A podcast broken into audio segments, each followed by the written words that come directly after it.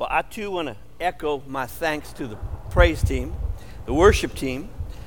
Can't keep up with what we call those people anymore. They were at one time the musicians, you know. But uh, it was awesome. Everybody did so well, and they always do so well. Uh, Mister Richardson, that was an excellent riff on that guitar. Thank you very much. I enjoyed that. If nobody else cared except you and your mom and me, I enjoyed that. So that that's good. Uh, now, Jason, you just, you put this together in, in such a way that uh, somehow you create an environment where we are, are welcomed into worship and encouraged to, to participate. Uh, and, and so often what happens on, on, on the platform of a church is just a show. And that is not what happens here. And I so appreciate your heart and your spirit in doing that. And I don't think we say that enough to you. So I, I thank you. Uh, I trust, I hope that y'all had a great Christmas Eve and great Christmas, celebrating the marvelous birth of our Lord and Savior Jesus Christ, feasting and worshiping and, and, and celebrating and, and enjoying one another's company. Um, you know, for the world out there, that's all that this is about. That's all Christmas means. But, but you and I know it means more than that. Uh, the events that we celebrated yesterday and today and, and virtually every Sunday here uh, is something that happened over two thousand years ago. If our calendars are near correct, two thousand twenty some years ago, you know? two thousand twenty or twenty-one years ago. Uh, our calendars are off, so we don't have to, to belabor that. But the deal is, we think that that's a long time. But you know, human beings, according to God, are supposed to last about seventy years or so. Sometimes we last a little longer, sometimes a little shorter, but that means that the events that we celebrated were only twenty-eight, twenty-nine lifetimes ago. That puts a little shorter. Um, and, and, and it is relevant that we celebrate that event that happened, as if it happened yesterday. And we come here today, which is which is one day past Christmas, all right? Yesterday was Christmas, or at least that's when we celebrated it. Uh, And and, and and this this month we've been in, in the pulpit been, been preaching a series of sermons on the incarnation of Christ, and I want to thank you, uh, say thank you to Pastor Mark uh, for allowing me to, to to preach this last sermon. It's not the last sermon you're going to hear from this pulpit, unless Jesus carries, in, in which case let's really celebrate, okay? But but. Uh, uh, It's the last sermon in this series, and I thank Pastor Mark for letting me do that. If you remember, Pastor John began this series with us, uh, uh, and he showed us that, that Scripture declares that Jesus was eternally existent, and that he is and was God from the beginning, that it was he who created everything, that he was the giver of life, and that he would be the one who would save those who believed in him. And the next two Sundays, Pastor Mark uh, spoke, and, and he spoke first from the Gospel of Matthew chapter one, and he showed us that, that as God's Son, the birth of Christ rearranges and reorders our plans, even, even plans as, as intimate and personal as marriage plans. And, and the birth of deity confounds a materialistic view of our world, which is in kind of stark contrast with the Christmases that we all know here in our culture, isn't it?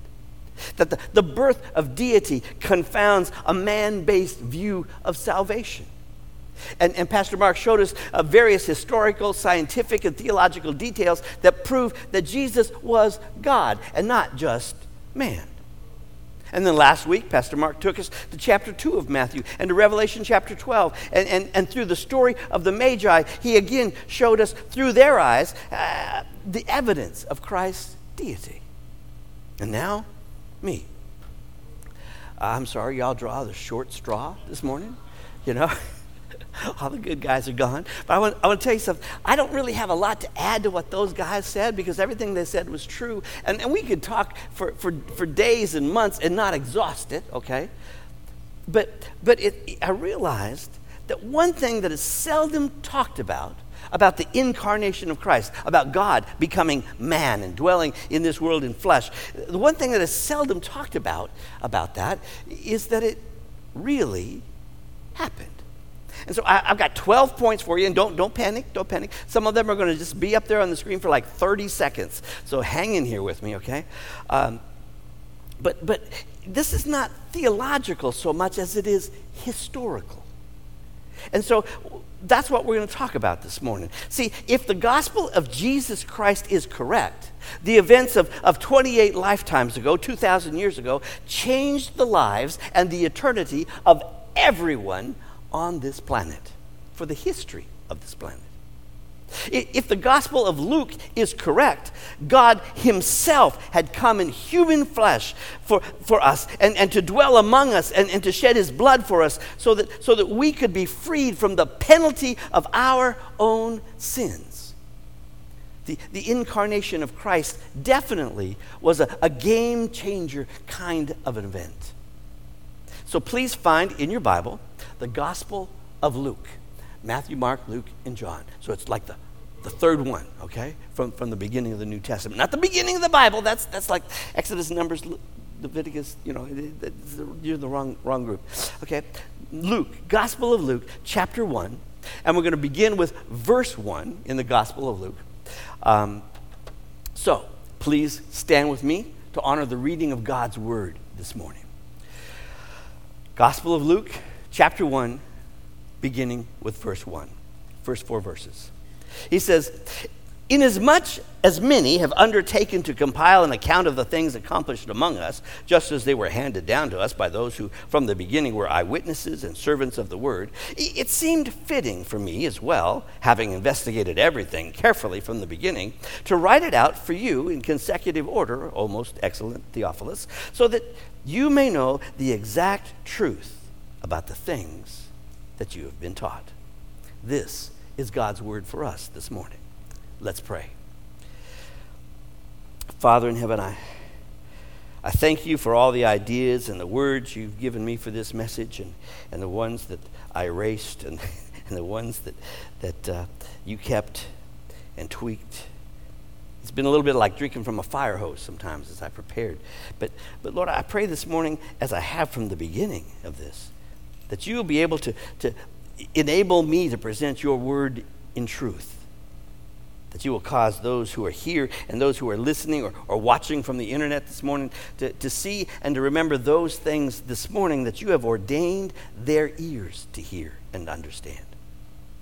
I pray this morning, Lord, that you will open each of our hearts to the reality of the incarnation of Jesus Christ and what that means to each of us and to our existence in eternity. We ask this in the name of your Son, our Savior, who came to us that first Christmas morning so long ago. Amen. You may be seated. Now, the first thing, that's your cue, the first thing that I want you to see here this morning is that Luke alleges that everything in his gospel really happened. He states that, that his writing is an account of the things that were accomplished, the things that happened. And notice that they happened among us, he says. He alleges that, that there were, were more than one or two witnesses who, who actually viewed these things and, and had firsthand experience with these things. In, in verse two, the story of these things were, were, were handed down from eyewitness to others. In other words, when Luke wrote these things down, you could actually go to those people, and, and, and you could go to the people he mentions and talk with them and talk with others who knew them, who would corroborate all of these stories. Sometimes people wonder, well, how come Luke didn't put this in? And the answer is simple, because he couldn't corroborate it. If you notice in the Gospel of Luke, there's very little in there about Joseph. Why? Because Joseph is gone. He had died. Luke couldn't talk to him. How come the Magi in there? Because they're too far away. He couldn't get to them. You follow what I'm saying? The stuff that Luke records are stuff that he could verify. Kind of cool when you think about it. He says, look, look, look at verse three. Look, look at what he, he said he did. He investigated. How much did he investigate? Everything he wrote down. Everything. Carefully from when? the beginning. So that he could write it down in consecutive order for this guy, Theophilus. The, this guy. I have trouble with my tongue sometimes this morning. He, he spoke to eyewitnesses, and we don't know who Theophilus was, okay? We don't. We, we, we know he's probably a believer because he says uh, it had been related to him already and stuff like that, but, but who he was, we don't know. But aren't you glad that he was friends with, with Luke? Because now we got this thing. Because Theophilus was, was having a hard time grasping the whole thing. So Luke spoke to eyewitnesses himself. He checked it all out. He made sure that the people who were reported to have seen something actually saw something. And, and he got their statements so as to, to what it was that they actually saw. What was Luke saying here? What he's saying here is, is that he is only reporting or recording those things that he was able to verify. So this morning, what we're going to do is we're going to take just one of the stories from Luke's gospel and see what that says to us about the incarnation of Jesus Christ, okay? If you don't buy the premise, you don't buy the whole rest of it. So make sure you got that part down, okay? Now his purpose, he says, in verse four, is so that we, people like you and I, may know what? The exact truth about these things. The exact truth. Isn't that cool? Flip over a couple pages. Turn me, turn with me to, to Luke chapter two. We're going to begin with verse six. And we're going to read to the end of the story pretty much. Just a verse or two at a time. So hang in here with me. Luke two, verse six. And we're going to look at the story of the shepherds. A story that, according to Luke, has been verified as exact fact. Verified. It's interesting to me that, that Luke seldom in his gospel uh, uh, says what a story means or, or what it should mean to us. But, but instead, he tends to only tell us that it happened. He, he, he leaves the what it means up to the apostles and to the disciples and, and to Jesus and the Holy Spirit and to us to decide what it means. His purpose is to tell us the exact truth about how it happened. He tends to leave the meaning of these things up to, up to others. So let's begin this story. Luke two, beginning in verse six. In this chapter, already in the first six verses of it, Luke has already told us about a tax from Caesar and the fact that, that Joseph and Mary traveled to Bethlehem to register and, and to pay their taxes, okay? And so we get to verse six, and, and here's what it says. It says, while they were there, where? In Bethlehem. The days were completed for her, who? Mary, to give birth. Okay, you gotta, we're kind of jumping in the middle here. And she, it says, she gave birth to her firstborn son, and she wrapped him in cloths and laid him in a manger because there was no room for them in the inn. The second proof, the second thing I want you to see here this morning is that Mary and Joseph were real people in a real place at a real time. This is huge. Luke goes to great lengths to prove to us that he knows exactly what he's talking about. Regarding the, historis, the hist, regarding the fact that it was historical, I can't talk this morning. The word is historicity. I don't know why I couldn't say it a moment ago, but I can. These events are, are, actually happened, and he wants us to know that they happened. So he gives us all kinds of historical, not hysterical, but historical proofs that they happened, that he knows what he's talking about. You know how you see these, these paintings and, and nativity scenes, and Mary and Joseph and the baby Jesus are all quiet and serene, you know, and each one's got their own little halo, and Mary's praying at the feet of Jesus, you know. No offense to anybody, but I really don't think it happened that way. And I certainly don't see that the Gospel of Luke records it that way. See, first of all, Mary and Joseph, throughout all the Gospels, not just Luke's, Mary and Joseph are depicted as ordinary, real people. They had this stuff hanging all over them. Certainly they were wonderful and righteous and all that. I, I'm not saying that they weren't, but, but they were normal too. They weren't walking around with a pious smile on their heads and their hands folded all day long. The text doesn't even hint at that. Only weirdos do that. Go there for a minute, okay? If, if you have a neighbor that walks around like this, what do you do? You walk away from them. Mary and Joseph were real. They were like you and me. Mary and Joseph were normal people, like reacting like normal people in the middle of an extraordinary circumstance. For example, Mary and Joseph were in love. Can we go there for a moment this morning? Too, uh, too often we miss, we lose sight of this very important facet of their relationship. Mary just absolutely loved this guy, Joseph. And Joseph was head over heels in love with this girl, Mary. They were in love. And in this respect, they were a totally normal character, uh, normal couple. They would have joked with one another. Don't lovers joke with one another? You betcha they do. They, they would have gotten on each other's nerves. That happens too, doesn't it? Yeah.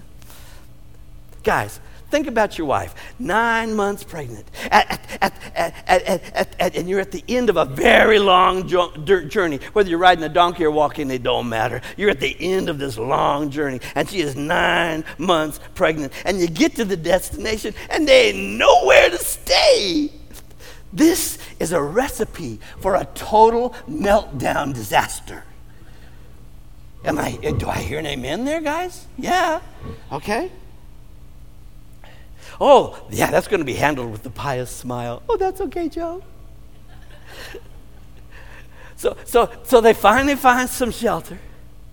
And they're sitting in the stable, and they're grateful to God that they've actually found some kind of place to stay the night. And, and they're trying to kind of pass the time. And Mary's not feeling good because you know what's about to happen.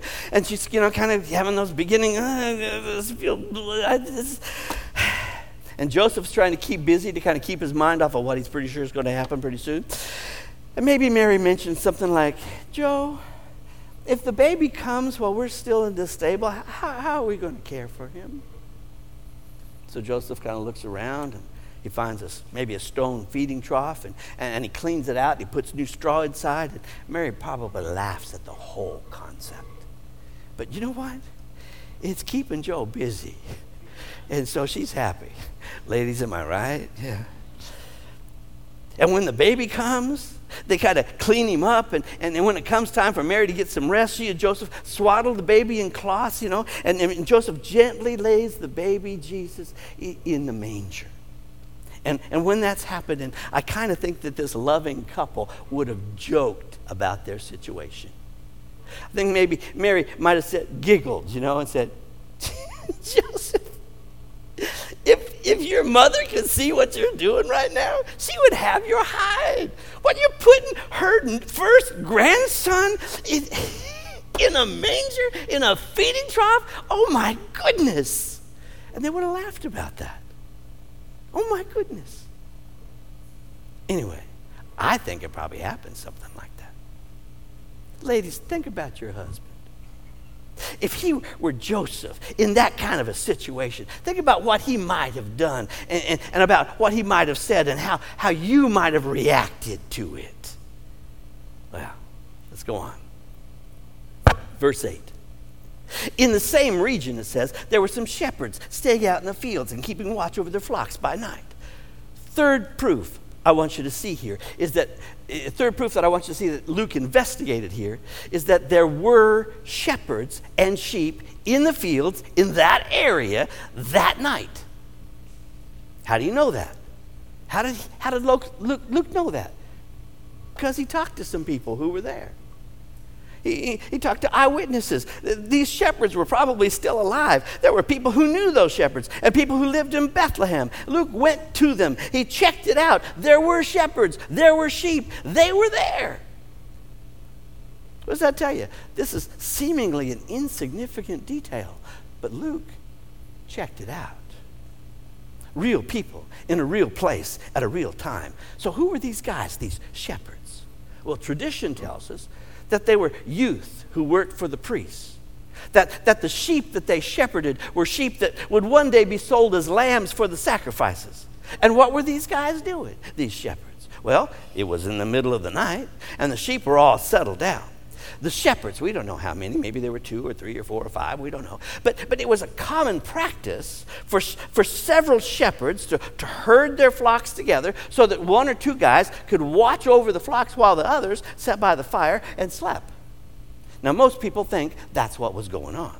So here are these guys, these guys sitting around the fire, horsing around, telling jokes, doing the things that adolescent boys do. Just let your mind go there for a minute. And look at what happened. Verse nine.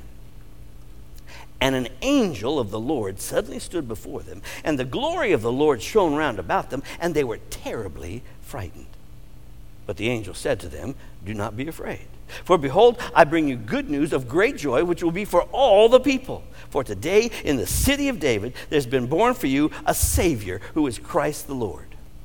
Fourth proof. The fourth thing I want you to see is that the angel was real. Luke investigated. Look at this encounter. First, who was this angel? Well, we don't know.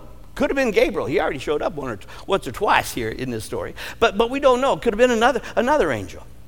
Um, but what we do know is that his title, he was an angel of the Lord. And he appeared suddenly. Now, it means suddenly. It means we didn't see him walking up the hillside uh, from a distance. No, no. He, he's just suddenly appeared. It's, it's like he walked through a portal or a door, or maybe he in, materialized in front of them. That alone, I'm here to tell you, would have been unnerving in the middle of the night, okay? Just go there if you're one of those teenage boys. But it didn't stop there. See, this was an angel. And angels aren't those romantic, female, beautiful creatures like we see artist depictions of. Oh, no. They are scary creatures and very dangerous creatures. In the Old Testament, one angel obliterated an army of one hundred eighty thousand men overnight. In just one night, he killed them all. Some angels look kind of like we do sometimes. They they sort of look human. And in other times, the Bible describes them as very strange-looking creatures to us. In the book of Revelation, some of the angels are giants, and, and, and, and others have hundreds of eyes all over their bodies, and still others have multiple faces so they can see everywhere at the same time. But this one, this angel, we know, we know this is a scary angel. How do we know?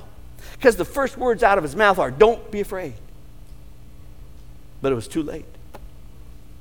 Because they already were scared to death.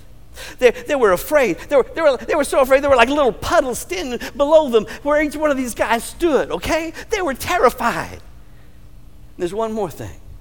And this scared these, these shepherds almost, if not as much, as the angel's presence. And that is, it says that the glory of the Lord shone round about them. Now, this light didn't just envelop the angel. It surrounded the shepherds, too. And it doesn't just say, well, a powerful light shone upon them. It specifically says it was the glory of the Lord. If you remember your Old Testament, God says, if you look at me and see my glory, it will kill you. This was something special. In Revelation, it says that in heaven, we will not have need for the sun or the stars because the glory of the Lord will be there. In Genesis, in the beginning of creation, God says, let there be light. And there was light.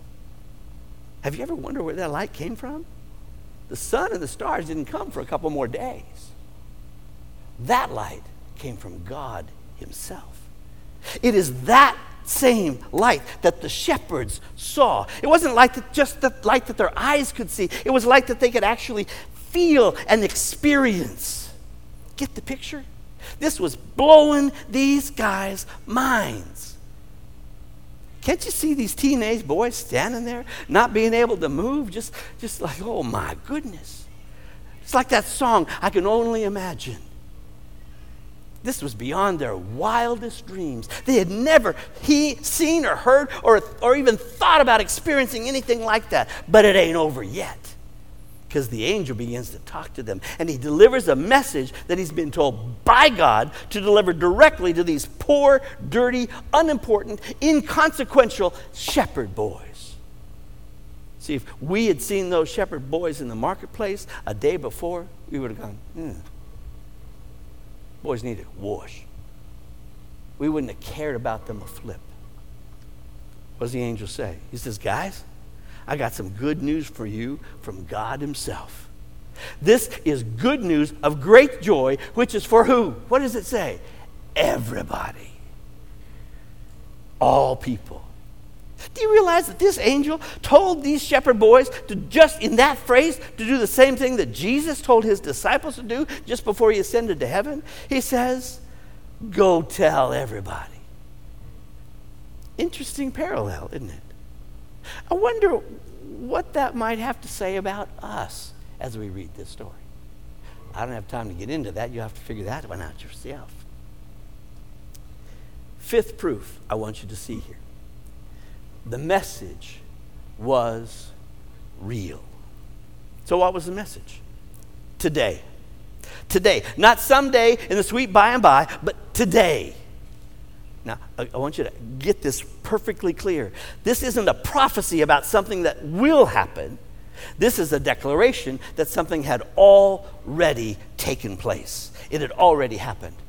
God is saying to these boys, fasten your seatbelts, sons. The day is soon going to come when your sheep that you've been tending all this time will no longer be needed, because the Savior of the world, who will sacrifice himself for the sins of many, he has already come. He is here right now. Whew. Look at what happens next. Look at what this angel says. She says, he says, this will be a sign for you. Verse twelve, you will find a baby wrapped in cloths lying in a manger. The angel said, you will, not you might. You will find a baby wrapped in cloths lying in a manger. Now, a baby, in what the King James Version calls swaddling clothes or swaddling cloths, this translation uh, calls cloths, that's not extraordinary in any way. This is normal for, for young infants to be wrapped in that fashion uh, in that era. Uh, much the same way as, as, as doctors and nurses teach new, new mothers of newborns to swaddle their children, because it, it quiets them and makes them feel cozy and, and, and comfy. So it was normal. Uh, what was unusual is that, that an, a manger, a stone feeding trough, or, or, or even one like that, is not the kind of place that you would want to put a baby. It's cold. It's it's not sturdy. It's it's it's just not where you'd want to put an infant. It's it's it's like everything else that night that these boys were experiencing. That everything else, this was going to be way outside the ordinary. See, this baby was the sign of the Savior. Not just any baby, but, but a baby in that regu- rather peculiar situation. So here's the next thing I want you to realize about this passage. The sixth proof of, of what I want you to see is that the sign was real. Finding a baby in a manger meant that there really was a Savior here already. What did the angel tell them? Well, today, in Bethlehem, a Savior had been born, who is Christ the Lord. This is huge. The, the angel alone was extraordinary. People, people, ha, people, Christians especially, have fantasized, oh, I'd like to see an angel. These guys saw one.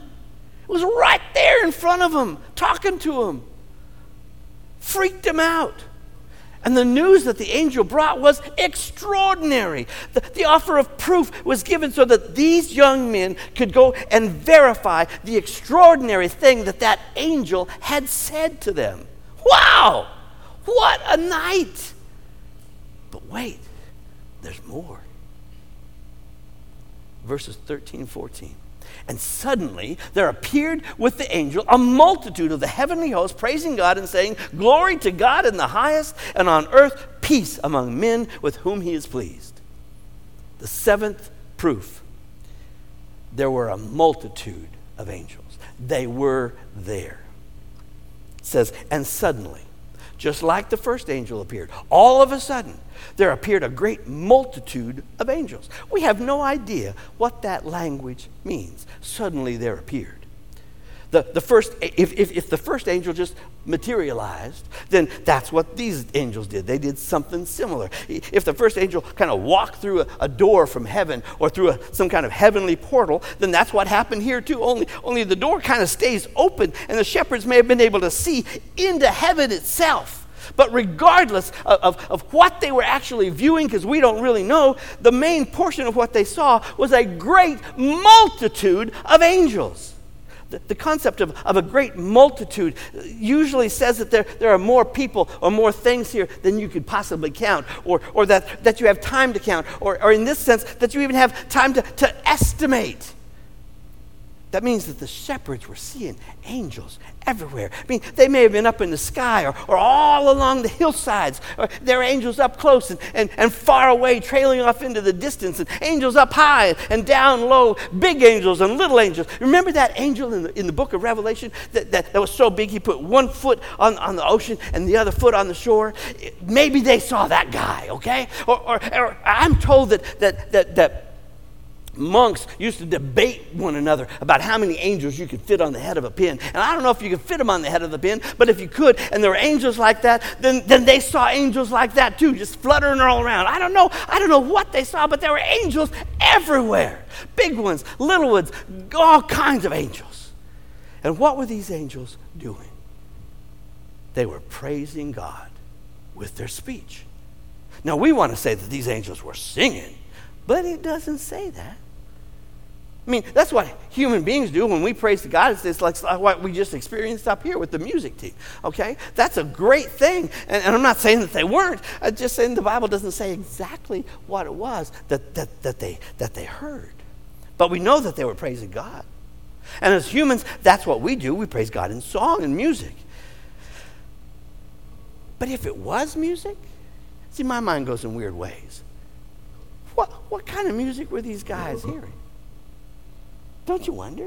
I mean, I mean, was it was it classical music like Handel's Messiah? Hallelujah! Was it that kind of thing, or or or, or was it maybe Gregorian chant or Baroque, or or maybe it was rock and roll, or big band, or or country, or rap, or hip hop, or jazz, or indie, or, or blues, or or what about ska? Look it up. Talk to my daughter. Maybe it was K-pop or Bollywood or, or something else. Psalm says, make a joyful noise unto the Lord. What, what if it was a combination of everything, a great cacophony of sound? My purpose here is to get you thinking outside of the box of medieval paintings. I want you to see the, the possibilities of what the shepherds were experiencing that night. And then the angels were gone. It doesn't say how they left. It doesn't say if they vanished suddenly or if they faded out gradually. But they left. And those shepherd boys were alone in the darkness. And the only sounds they heard were the sounds of the night and, and an occasional bleating of a lamb. Look at verse fifteen. When the angels had gone away from them into heaven, the shepherds began to say to one another, let's go straight to Bethlehem then and, and see this thing that has happened, which the Lord has made known unto us. I, I, I kind of think that the shepherds just kind of stood there for a while, maybe a few seconds, maybe a few minutes, I don't know. Just standing there in silence, just waiting. Just trying to process what it was that, that they had just experienced. And then one of them kind of says, do you see what I saw? Yep. Do you hear what I heard? Yep. Golly. Yep. Mm-hmm. And one of them says, what'd that angel say about a sign? Well, that it, it would be a baby in a manger. That's weird. Yep. Want to go see? Yeah. How could they not? That's the eighth proof I want you to see here. The shepherds actually checked out the angel's story to, to, to see a sight like that, to, to just see one angel was magnificent, but then to see a whole myriad of angels as far as the eye could see, to, to hear them, each one praise God and, and hear sounds that no human ear had ever heard before, to experience something like that and not want to check it out, well, that, that, that, just, that just defies imagination. You'd want to know about it. You'd want to go see. I would. We all would. So look at verse sixteen. Luke says, so they came in a hurry and found their way to Mary and Joseph and the baby as he lay in the manger. It says they came in a hurry. King James and E S V says they came with haste. Proof number nine.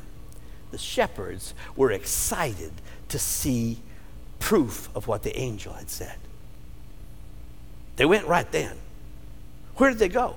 Well, to Bethlehem, to that little village down down the hill in the valley, probably, oh, I don't know, two or three or four miles away, not very far. How did they go? They went in a hurry. They, they, they went with haste. It doesn't say they left immediately. It says they went in a hurry. They came in a hurry. What does that look like?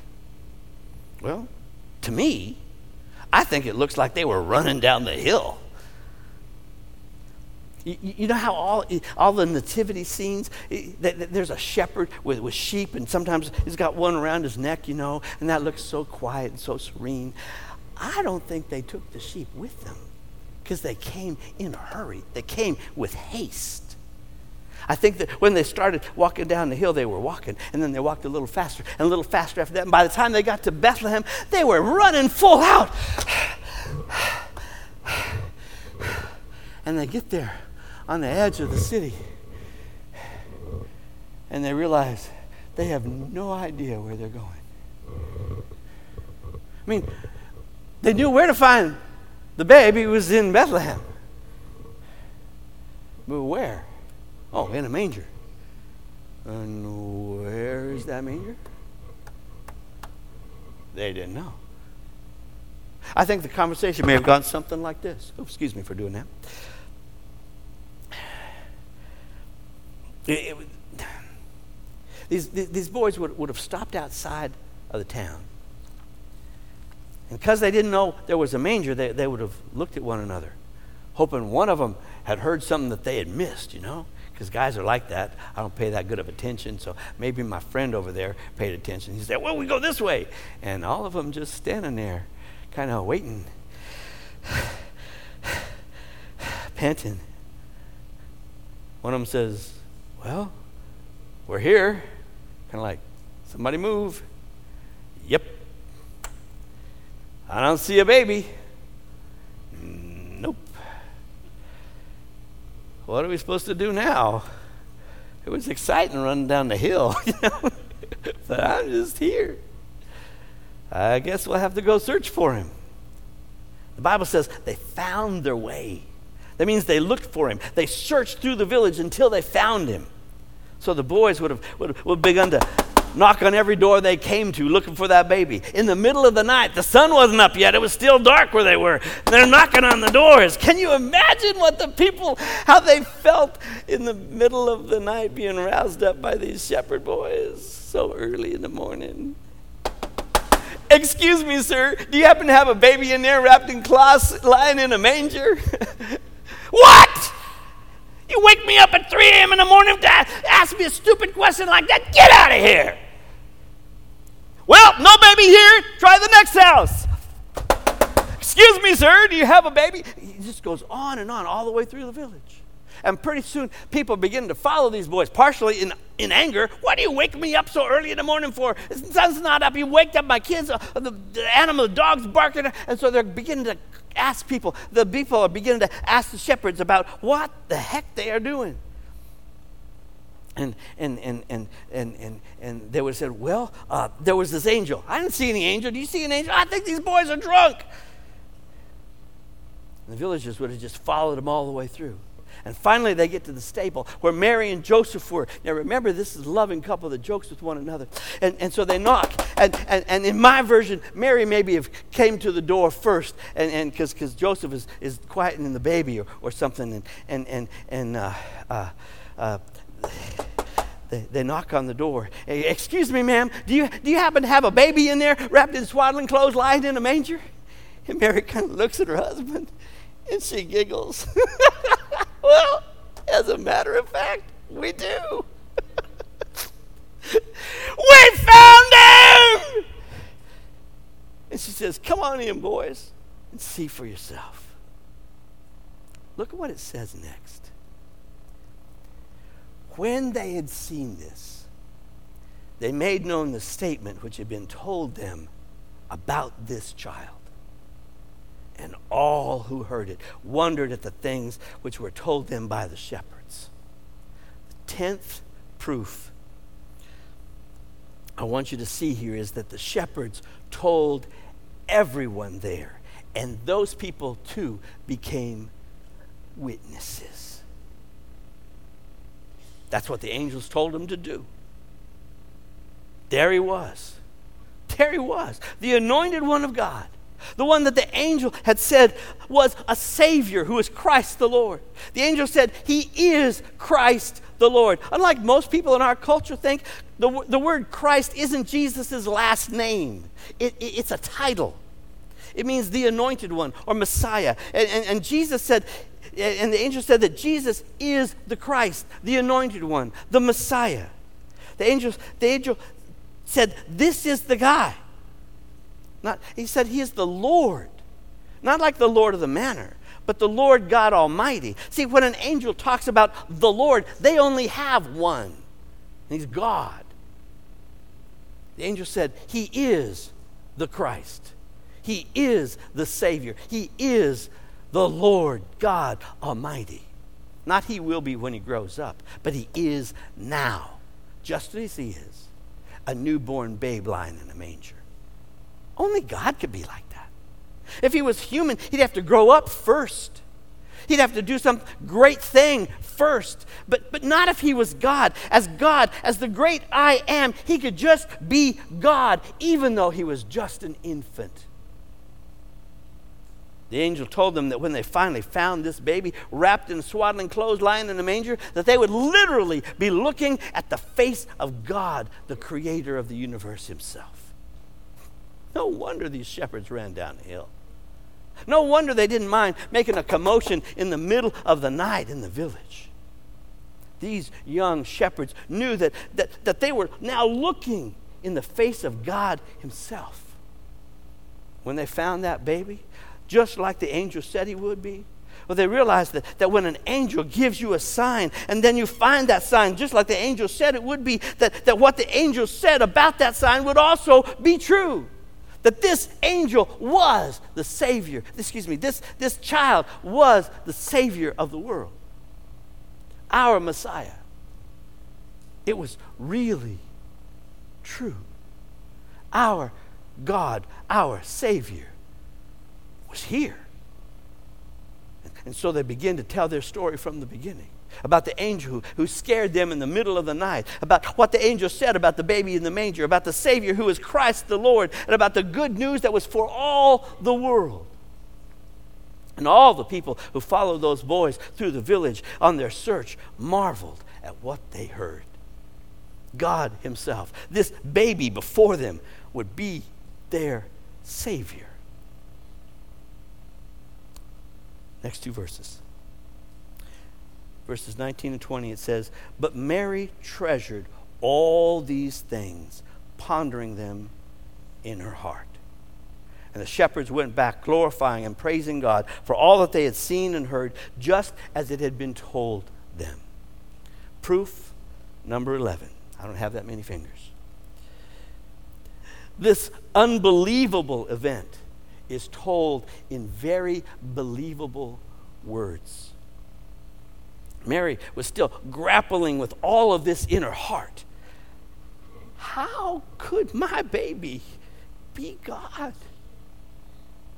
See, even though she had her own visit from an angel, even though she also journeyed to see the promised sign that that angel gave her, even though everything her angel had told her had come true, she still had trouble grasping it in her heart. That fact alone tells me that this event was true. that Mary was a real person dealing with something that was inconceivable, unbelievable. It's like that wonderful Christmas carol. Oh, Carol, oh, Mary, did you know? It's one thing to be told something by an angel and to comprehend it with your mind, but it's a whole other thing to grasp something with this magnitude with your heart. This alone is, is proof of Christ's divinity. It's proof that the events of this night really happened just like the Scripture says. Mary is not having doubts here. She's trying to grasp the magnitude of what God has done. This event is literally incomprehensible, and yet here it is. Her, here her son is. Here her Savior is. Here her baby is. Here the Creator of the world is. And while she's still dealing with these things in her heart, she can hear the, the shepherds going back to their camp, praising God and glorifying God for the things that they have experienced this night. What I want you to see about this story, this passage of Scripture this morning, is that this series of events went down exactly like the Scripture said it went down. This is eyewitness information from the people who were really there. These were real people.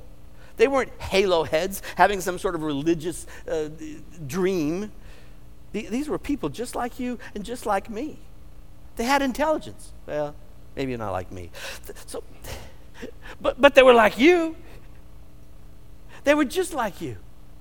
They had brains. The people of Bethlehem were roused up in, in the middle of the night, and they marveled at the story that they heard. Everybody, everybody that night saw the baby wrapped in, in swaddling clothes, lying in a manger, and all of them marveled at what had transpired. This wasn't some sort of mass hallucination. The way the story is written, the way the story is told, doesn't fit that mold at all. Mass hallucinations just don't work that way. No, this event actually happened just like the Scripture says. Oh, maybe some of my embellishments this morning are not exactly precise, but the Scripture is.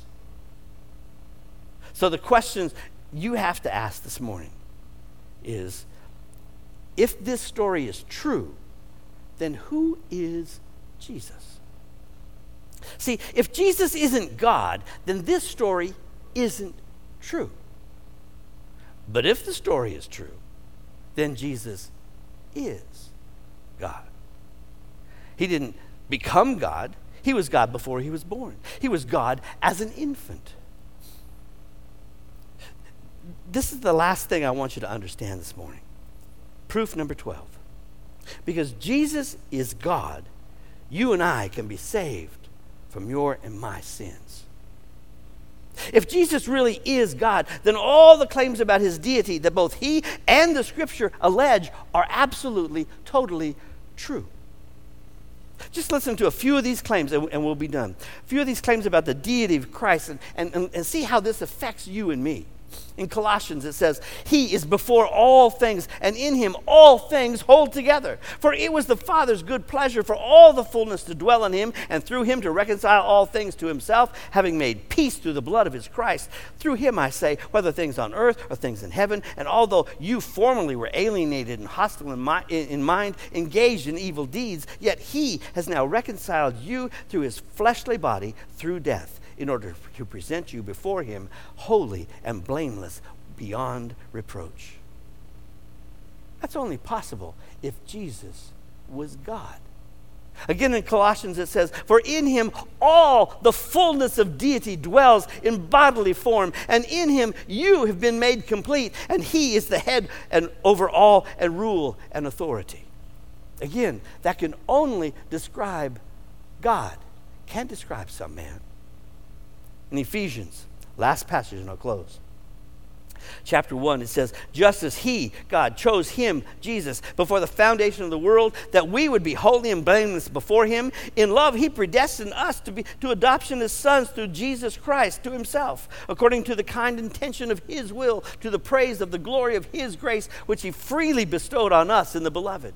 In him, Jesus, we have redemption through his blood, the forgiveness of our trespasses according to the riches of his grace, which he lavished upon us. In all wisdom and insight, he has made known to us the mystery of his will, according to his kind intention, which he purposed in him, with a view to an administration suitable to the fullness of times, that is, the summing up of all things in Christ, things in the heavens and things on the earth. In him, it says also, we have obtained an inheritance, having been predestined according to his purpose, who works in all things after the will of his counsel. To that end, we who were first to hope in Christ would be to the praise of his glory. Last verse, in him you also, after listening to the message of truth, the gospel of salvation, having also believed, you were sealed in him with the Holy Spirit of promise. And the scripture goes on and on and on. See, Jesus didn't come to make it possible for us to be really, really nice. That wasn't his purpose at all. He didn't come to give us a new holiday where we would give presents and tell stories about Santa Claus and do good deeds for a few days and feel kind of warm and fuzzy inside. That wasn't his purpose either. Jesus came to save us from the penalty of our sins, because unless God did something, we were all doomed to go to hell. The question is not, does the scripture proclaim that Jesus was God? It does. The question is, did it really happen? From the evidence presented, I personally believe that it did, like the scripture said, just exactly like the scripture says. I believe that with all my heart, and that belief clearly has changed my life. My question for you is, do you believe it? Did it really happen? Because you see, if you do believe it, the Bible has this to say about you. It says that those who believe it all, from the birth through his sacrificial death on the cross for your sins to his, his resurrection three days later, that those who believe these things will be saved. I hope that describes you. Let's pray.